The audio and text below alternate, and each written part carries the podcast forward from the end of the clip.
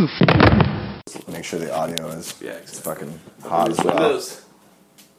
Fucking humid.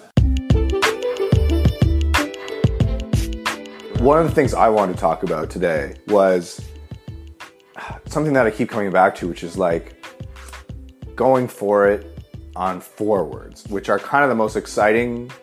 Yeah, you know, it's easy to think that like, oh, you need, or sorry, that you know, oh, people like star forwards because they're exciting. But Well, no, it's, it also brings another dynamic in a place like Montreal or Toronto with the fans. It brings that excitement. It brings Right. the building to their feet, which helps your team out. it's the entertainment business. Yes. Right. So the thing that I still worry with Bergie is that, and maybe he thought he could do that with the with Drouin's trade that that could turn into like an elite forward, but they lack an elite forward, and I feel like no matter what, no matter if you have the best goalie in the world and you have, you know, Shea Weber as your captain, it's not enough. You I know, you- agree. and I don't just see in the future where they're going to get it because they're getting too good. you I know? think uh, what happened was uh, Max Pacioretty was seen as that star forward. Then at the end of his contract, it fell off. Bergie realized he needed to draft a new one. Right. Uh, we've got guys like Kotkaniemi, you got guys like Poehling before that. Um, guys with a lot of potential now Right. the system. The thing is, it's more of an all-around team and a defensive forward team. Um, more of a counterattack, stopping the opposition's attack, counterattacking quickly, uh, getting a lot of chances and a lot of puck possession. Okay. But less built around those one-two lines, more built around those three, two, three, four lines. Right. Like, can we say that even in the well, okay, in the finals this year, you'd say on St. Louis, Yeah. Would you put O'Reilly? You would maybe Oh, now the definitely put O'Reilly in that tier, but Uh, the difference is okay. The, di- they have the Pietrangelo to our uh, Weber. Right. They have the um, Colton Parenko. Parenko. Yeah. Parayko, yeah, Parayko. Yeah. Uh, American. Weird. I am from Holland. Isn't that weird? Um, just a bizarre name for an American. Um, and to our Jeff Petry. Uh, but the difference is on forwards, you have, as you mentioned, uh, Ryan O'Reilly, which we do not have yet, but we could get uh, potentially out of Kotkaniemi eventually, Right. Maybe three, four years down the line, Right. Um, they, but they have the uh, Tarasenko, Vladimir Tarasenko, Tarasenko, which yeah, we yeah. do not have. And, yeah. hopefully, Cole Caufield, event like five, six years from now, could eventually become that. What I worry is that with Bergie's great picks now, he won't be the GM in charge of them when they're at their prime and that when they're at their like strike right. age, basically. that vision won't be there. The vision that would make them fit well. Yes. And all of a Yeah. sudden, they're kind of random what I- pieces rather than a, a sort of What I core. hope exactly. What I hope is he got the like okay from Jeff Mol- Jeff, Geoff Molson to be be like okay, it's time to kind of reload. We have Carey Price, we have Shea Weber. We can get these guys up and running in two three years. If we pick these guys, we'll have the young guns, the older veterans, a nice combination of old and young and middle-aged players in two to three years. Right. With Carey Price still at like 32, 33 years old. Okay. Shea Weber, I mean, we'll see if he can still produce in two, in three to four years. That's Yeah. thing about him. And I know, I, I guess I've asked you this before, and I know you're not as inclined to think of like specific player speculation, but is there who would be out there like in the world that's going to be the superstar forward for the Habs that isn't on the Habs? You know, um, it's not going to be through the draft, right? Would it be have to be another trade? Uh, I think what we saw was that it was going to be Aho, right? Yeah. And so as much as that is a weird question, I think we just saw that that question is actually hyper relevant for the Habs. There is a need for a superstar forward, a, a, Centerman. young guy.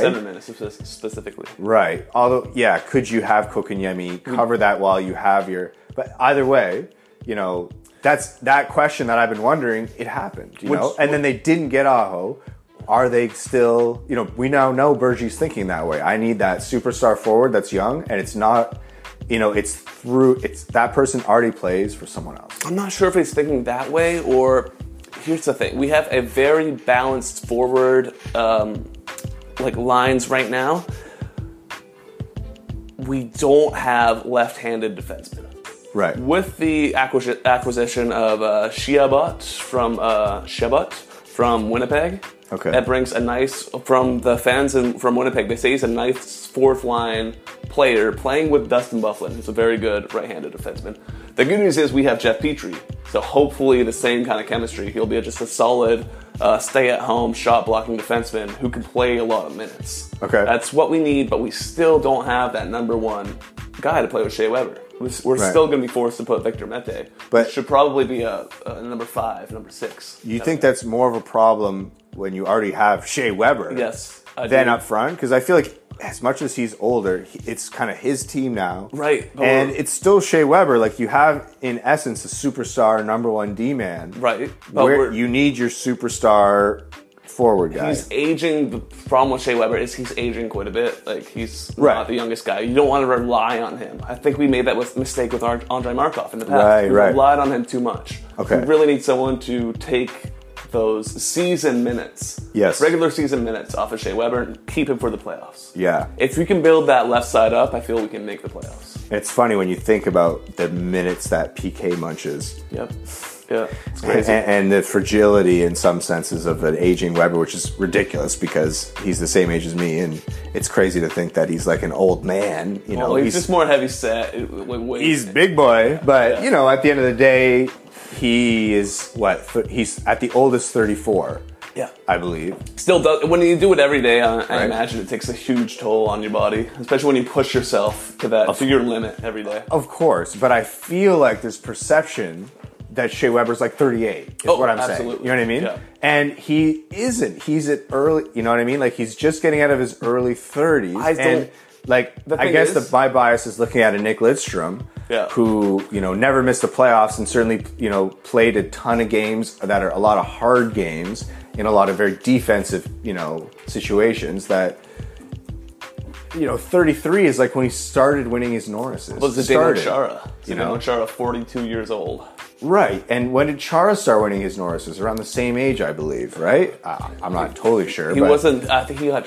signed or traded to uh to Boston in around Now, we're literally 30s. talking about Lidstrom, who's just a singular hockey player, and we're talking about Chara, who is a freak of nature. Yeah. But we're also talking about The man mountain. right. but we're talking about elite Norris winning defenseman. And so Shea Weber is that, or at least was that. You know, he is in that kind of special category in his own way. did he win the Norris So I think it's it's not unreasonable to think that Shea Weber's best years and you know some of his best health should be at this age, but it isn't. You know, and if anything, him being big and him having that shot should have cleared him more space. No, like he's the one doling out physical punishment, and I remember. You know, in particular, shoving Zetterberg's face into the glass during the Yeah. playoffs we all remember that uh, you know, you think that he, if anything, would be, you know, less banged up than most. hey, he never won the uh, he never won the Norris by the way never that's uh, a bit of a shame Shea Weber, no, Shea Weber. no, I know. And uh, this is when he's supposed to start winning them. Is, is kind of what I'm arguing. yeah yeah yeah yeah Because Lidstrom nor Chara, I believe, Chara was won 31 into they were 30s. yeah. 31 when he won it Right. the first time Right. the only time That was his only time. Yeah. I thought he had more. And what about uh, Lidstrom? When did he start? Gotta go down a little bit. Doesn't have 30. Does it have age? 30, 30, 31, 32, 35, 36, 37, and 40. and 40. We're just Yeah, you there. realize he won the Norris the year he retired. Yeah, I yeah. believe. Yeah, yeah. Which is ridiculous. You win the Norris and you retire. Gotta go out. Uh, I think it was. I'd hate to get that wrong. As a Wings fan, that's like sacrilege, but I'm pretty sure it was remarkable. Obviously, winning at that age, but you know, he was genuinely the best defenseman in the world. He's one behind at 40. Bobby Orr. He's got seven. Bobby Orr's got eight. I, I, I, can't, I don't even know if I can emotionally wade into that whole Lidstrom retiring and whatnot. But uh, yeah, I mean, that's what I'm seeing with the Wings is that like our debate is, you know, Larkin.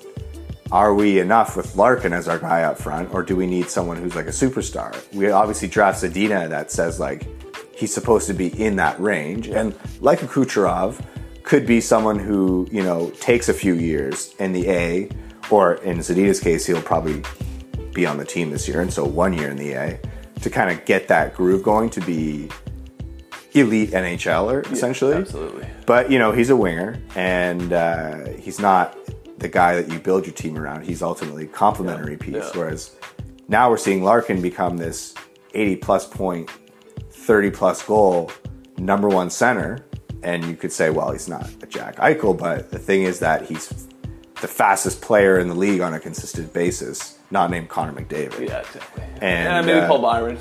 Gotta squeeze him in there. Hey, he's a speedster. He also is the second smallest guy in the league. Wow, I actually didn't know that. So 160 something pounds. Yeah, okay. five nine, something like that. But I mean, Larkin still has the record, uh, you know, for the fastest lap Yeah. at the All Star Yeah. game, and uh, I, I do think that in a one-on-one race, Larkin, Athanasiou, and McDavid. I don't think McDavid's necessarily a clear winner. Uh, maybe three out of four times or something. You know, Fun to see a red to red race in the All Star game. Just Oh, I mean, they talked about it on the 31 Thoughts, or sorry, actually on the 31 Thoughts, but Jeff Marek talked about it on the Wing Wheel podcast. Yeah. Uh, that what he wanted to see were these sort of things at the All Star game where players that weren't on the team were competing for the actual fastest skater or hardest shot. So even if you know Andreas Athanasiou is not on the All Star team, he's still there. He's there because he's potentially the fastest player in the league. I like the NFL. They play dodgeball and stuff at their All Star game. Really? Yeah, they no actually idea. play. Yeah, they have like guys get on the East, guys on the West, like a running back, a lineman, like a linebacker, stuff like That's that. They, play, they have a dodgeball event. They have an obstacle course. What? Yeah, it's really. Okay. I, Well- I- check out the NFL All Star game if you ever get a. Okay. I had It's- no it's idea. not the All Star game. It's called the uh, Pro Bowl. Pro Bowl, right. It's right before. The shitty part about the NFL one, the Pro Bowl used to be the week after the Super Bowl. Now it's Oh. the week before. Okay. But therefore, the the guys who are in the Super Bowl aren't in the Pro Bowl. Oh, okay, that's ridiculous. It's a bit like, uh, yeah. it makes sense. I, I think the NHL does a pretty good job. Maybe it could be a little later just to be truly like who deserves it this year. Uh, you know, but you want guys who are not disengaged because they're out of the playoffs or whatever either. And injured because of the long season. Right. The long season takes a huge toll on players. Oh my god, it's crazy. But and yeah, also, so- you have all the world championships. It's hard to schedule hockey in the summertime. Yeah, yeah. I mean, we'll see. Like Anthony Mantha's coming on. He had a big world Yeah. championship. You know, he looked like a real nice modern power forward That's rather it. than a perimeter player with a nice shot. Yeah. But we're kind of seeing Larkin as maybe being moving up into that elite tier next year if he can take another step because he has that speed element, right? And that is in this NHL such a difference maker. It's not that you're just a 30 plus goal, 80 plus point player.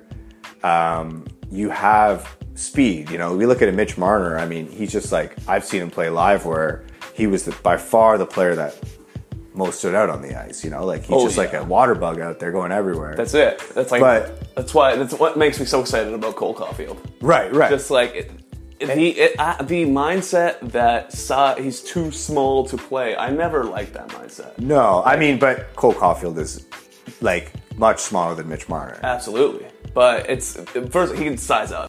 Do you even lift? He can bulk up. He's still like a 17 year old. Right, But right. I mean, uh, 18 year old. But it's more. Can you get hockey is about can you get into the right position. Right. We we talk about guys who are always who the puck tends to follow. That's the uh, that's the wrong way of looking at it. It's guys who know where the puck is going to be, and that's basically Like what you Gretzky, need. yeah. Like Gretzky, exactly. Like Gretzky's the perfect example. Always Yeah, yeah. knew where it would be. But so Larkin is faster than Marner. You know, I- Absolutely. actually by a noticeable margin. And I mean, sure you can debate it. Marner's super fast, but like that's Larkin's. you Marner's know, fast with the puck. That's also signature thing. possession wise as well. Right, like there was another one that I that I retweeted where it was Larkin almost scoring the goal of the year, where he just danced around. I forget which team, but um, yeah. So like the Wings are trying to figure out uh, have these like tweeners in terms of elite players, right? You had Double A score thirty uh, goals this year as well. You know, Yeah. like that's all of a sudden like that's a real player because he has the elite Larkin speed too. So you have two guys who are McDavid fast, who have just scored thirty plus goals in this league. You know, are, is that enough instead of a Jack Eichel? Right, but do you think? Okay, here's the thing about Detroit. Do you think the contracts of Abdelkader and Helm and guys like that are going to hold them back a little bit? Maybe delay. I mean, if you wanted to cause me to like curl up into a ball in the fetal position in the corner of the room right now and start crying, like yes, you just brought up the topic that would do that. Well, here's the thing. It's like we got we hear, we hear rumors of Edmonton trying to shop Puljujarvi, but shopping him with Lucic's contract, with the acquisition of um, Zetterberg, or sorry, Stevie Y. Um, do you think Oh, you mean- he's gonna try to like package some of the better, maybe? Um, um, who's the centerman you got from the Q? Package Joe Veleno? Joe Veleno. Some of your um, upcoming rookies with these worst contracts during this year, maybe during the uh, trade deadline. Try Yeah. to get some free agents next year. Yes and no. There are two things about that, and so and that and that does tie in a little bit maybe with the bad contracts. But so in terms of the wings, do I think Puljujarvi is like a perfect trade candidate? That you know the Kenny's over there, and Yeah. uh, you know he needs a fresh start, and we need high end wingers to play with all of our centers. Yes, so I think Puljujarvi is exactly it. Uh, Joe Veleno is untouchable for sure. So I think Veleno, unless it was uh, you know, like a Pet, you know, like a Pedersen, or I mean, I know Pedersen will probably never move, but Well, or it's, it's more to get rid of these contracts. uh, or an Aho. I mean, not, maybe not even. You know, like I think Joe Veleno is uh, about as untouchable as a prospect in Detroit as you can be. You hold them in high But- regard, then. And I know the organization does, and I believe that Stevie might hold him even, even, even higher regard than Kenny did. Kenny picked him. Kenny loves him. I love you. you but think- Kenny picked him because he fell Yeah. so far that it was an unbelievable. You have to pick in the same way that Zadina was, but Absolutely. Stevie Cole Y's Caufield, same thing. Right, Yeah. but Stevie Y's first act as GM of the Red Wings was to sign Joe Veleno's entry level contract, Okay. and I don't think the symbolism was lost there. No. uh, he. I believe, brought him up in the press conference. I could be wrong. He brought up a bunch of prospects. Uh, they see him as being as important now as Filip Zadina. Gotcha. Gotcha. Is that the decrease on Zadina's value or the increase on Veleno's, though? Increase on Veleno. Veleno was the first exceptional player in the Q, and um, was playing on a bad team before until he got to a good team. And if you look up the numbers that Veleno did in the Q this year, uh, they're top three pick numbers. You know, Joe Veleno is a player that could have gone one place before or after Filip Zadina. It's not a Zadina thing. How about uh, Ken Holland, then? Uh, do you see any players he being like very attached to that he might try to get from Detroit? Darren Helm. Oh, yeah. Yeah. That's his boy? You're my boy, Blue! You're my boy. Well, I mean, Darren Helm was my boy before. He was my favorite player He for was quite yeah. a while. Yeah. And again, elite speed. Absolutely, exactly. Yeah, and very good. In at the words of faceoffs, too. Babcock, yeah. But three point eight five million for the next two years, not the best contract for a guy like that. No, I would love to just keep Helmer. I think out of all the vet contracts, Helm offers still a lot of speed and just a lot of value all around, penalty killing, and Yeah. uh, he creates chances. If he plays with someone who can finish, it would change a lot. But um, he's from, you know, the out west, and uh, he's the kind of player I think that team could use. So, you know, I'm not claiming to be original here. This is the Wing Wheel Pod. They all agreed, um, I think, with Max Bultman, that Helm is kind of an interesting possibility, and I Yeah. agree with that. But um, I don't. Where do you send the Abdelkader contract? I don't know. If Steve Yzerman can get rid of the Ericssons, the Abdelkaders, and you know even the Helms of the world, that will be the most effective kind of move he can make. Come on, you can do it. But I mean, oh, Frans Nielsen, that's a contract that just needs to go. His the defense is very interesting as well. Yeah, you know we have no D. We've signed uh, Patrick Nemeth. You have DeKeyser for three years at five million. And It's- yeah, Nemeth for two at three. There's a move coming, and I think Has to be. Puljujarvi is one of the big candidates that's on another team. Well, you have Bernier at three million for two years and Jimmy Howard at four million for this year. I feel like you don't need both of them. With Oh, Calvin yeah. Picard as your backup. Well, no, Picard was specifically signed to play in the A. Oh, okay. So two things. First of all, to make sure Bernier isn't complacent, that he's a good backup and not uh, obvious backup. Yeah. So he could potentially be brought in as the backup Picard or Pickard. Oh, Pickard. I don't know yeah, which you're one. right. I don't know. And uh, It's Pickard. so let's go with Pickard. Yeah, Pick- Pickard sounds better. With Pickard, uh, Stevie Y said when they signed him that he was brought in to mentor Filip Larsson, who is our goalie of the future. Yeah. So I was just dreaming. I thought maybe Peter Mrazek would be brought back in the organization. My former favorite Value prospect. The value on Mrazek went way up. I think. He's worth it, and the Wings know him because they totally developed him. So I think it's just There's no bad blood there. Do you think? wow. I I thought think it might have maybe been between Holland and uh, Mrazek. Well, that's why the rumors that Holland was looking at Mrazek in this offseason were surprising. I thought Kenny moving on and Babcock not being. I don't remember if Babcock was a factor actually with Mrazek, but I thought just with the whole regime change that that he could kind of be welcomed home and that maybe the Wings were self conscious of the Fedorov situation and they just don't want that, that they're just. But Fedorov's just completely different Yeah. in terms of being a Red Wings legend.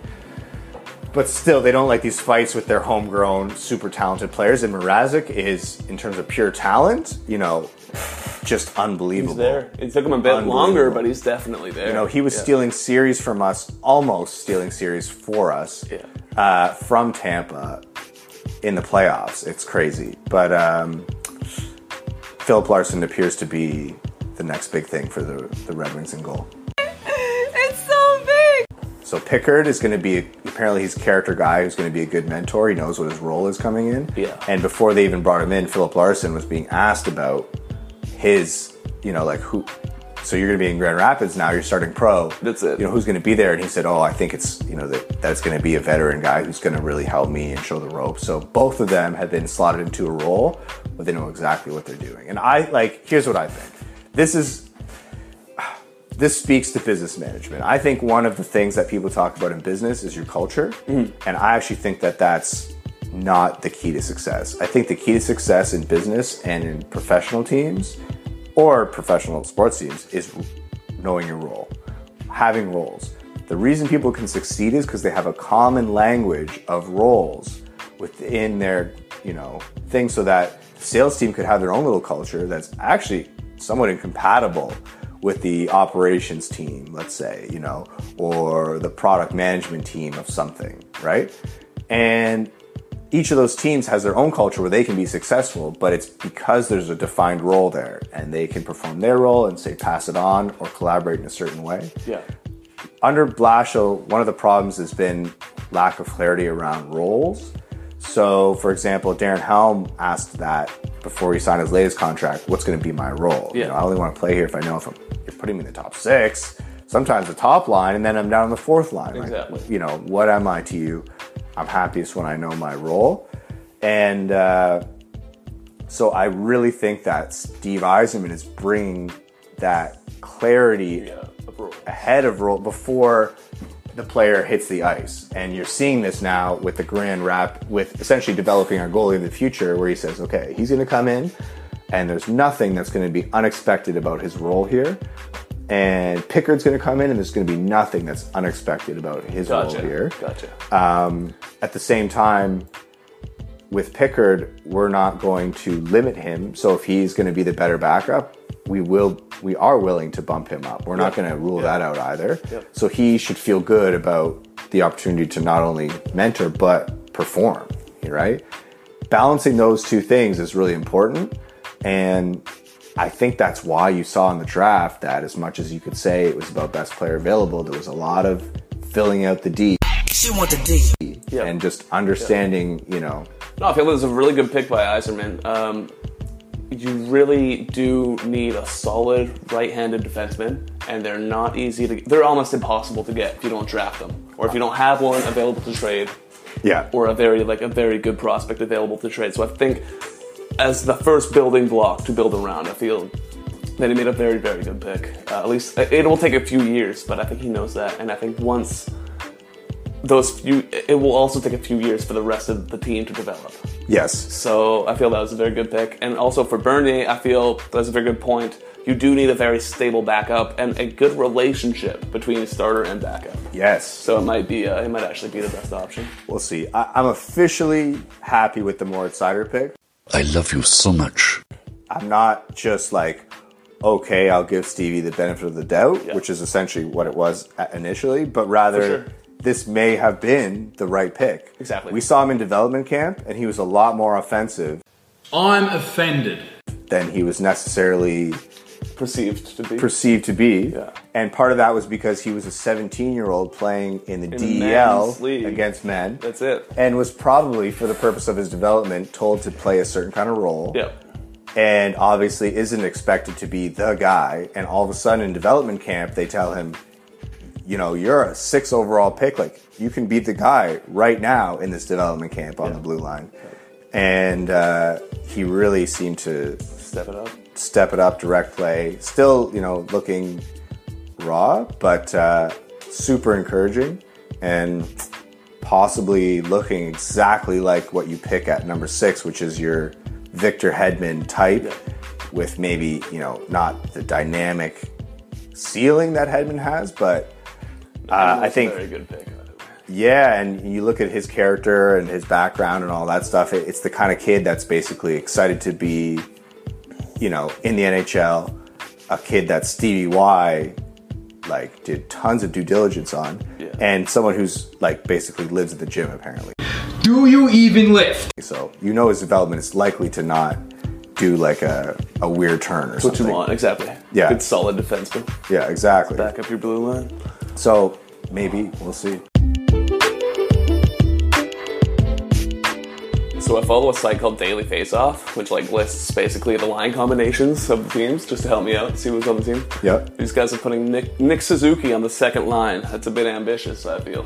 What? I mean, we'll see if he even makes the team. To me, Nick Suzuki, I don't think he'll make the team. I think he'll take one more year, uh, one year in uh, Laval. Was shot or the on- OHL. I think he's going. Maybe he was- is he an over? I can't remember. But I think he's going. Maybe he's going to Laval. Dude, check- Evans and uh, Ryan uh, Poehling, though, um, I feel have a chance. I mean, Poehling's already played. Where I don't think Suzuki One has, right? Uh, exactly. Wow, it's Um, a heck of a game. still, I mean, that's don't expect that every night from a guy like that. Um, I love. I mean, I feel I've. That's what I hate about Andrew Shaw being traded. I just would have loved to see those two guys go at it on the line. I feel those two guys would be a match made in Well, heaven. I love you. was he was Shaw playing in the top six? Uh, occasionally, yeah. It Okay, was he between two and three? Is that What happened? Um, exactly. Uh, what happened is uh, Domi, Drouin, and Shaw had a really good chemistry for a little bit of the season. Then Drouin kind of fell off, so I moved him and Shaw around. We saw um, what else did we see? A couple combinations with uh, Joel Armia, a couple times with Paul Byron I'm here for the gangbang. when he was healthy. With Shaw and Domi, Shaw and Domi had a really good uh, relationship. But uh, we'll see uh, who can step up because we got a lot of young guns who can step up. So I guess if because I feel like right now the Habs are a team that says whoever plays with Domi is the top line. You know, Uh, I feel like that Brendan Gallagher, Thomas Tatar, and Fiba Danault really stepped up because Danault right now is the only one who can consistently win faceoffs. Oh, and I see as a non-Habs fan, I was under the impression that Tatar was playing more with Domi, or is that way off? I, I honestly I can't remember. I thought I thought Domi was more like Drew and Tatar and Danault. I thought in Gallagher. Okay. but maybe you're right. I can't remember that much. I would. I mean, I could tell you about the wings, but I couldn't tell you about the Habs in that respect. So I'm pretty sure it was like I'm pretty sure Domi was uh, more with uh, Drew and I remember him more with Drew and Shaw. All right, let's uh,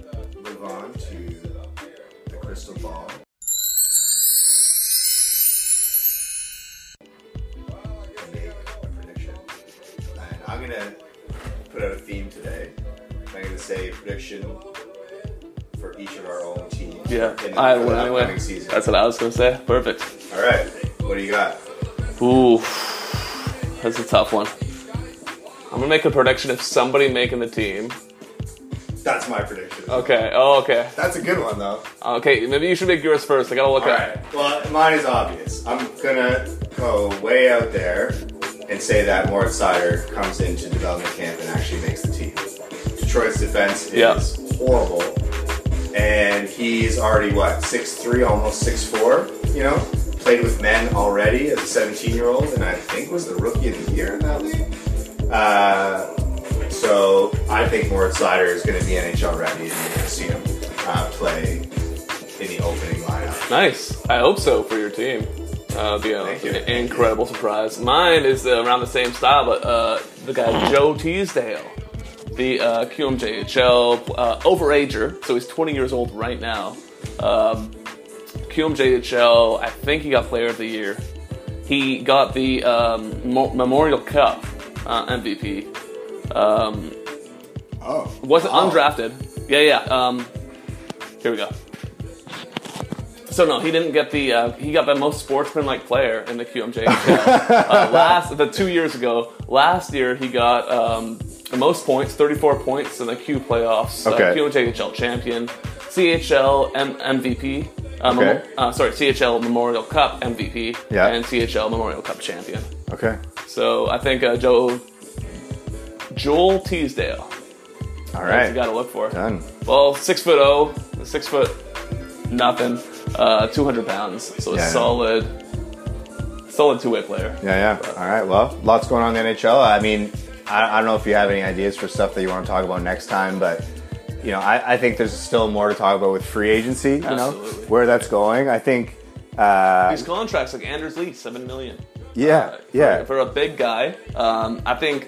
Also, uh, from last week's or last time's podcast, I think um, what was his name? Went third overall um, this year in the draft. Yeah, it was uh, Kirby Dach. Kirby Dach going third overall in the draft. Really, I think because of size. Right. Uh, Anders Lee having getting seven million again. I think the size teams are so you, you think that there's a size shift like the Blues, right? size and speed. If you can Right. get those guys, those guys are going to be more prioritized Yeah, than okay. anyone else. Yeah. All right, we'll uh, talk about it next time. Puckheads.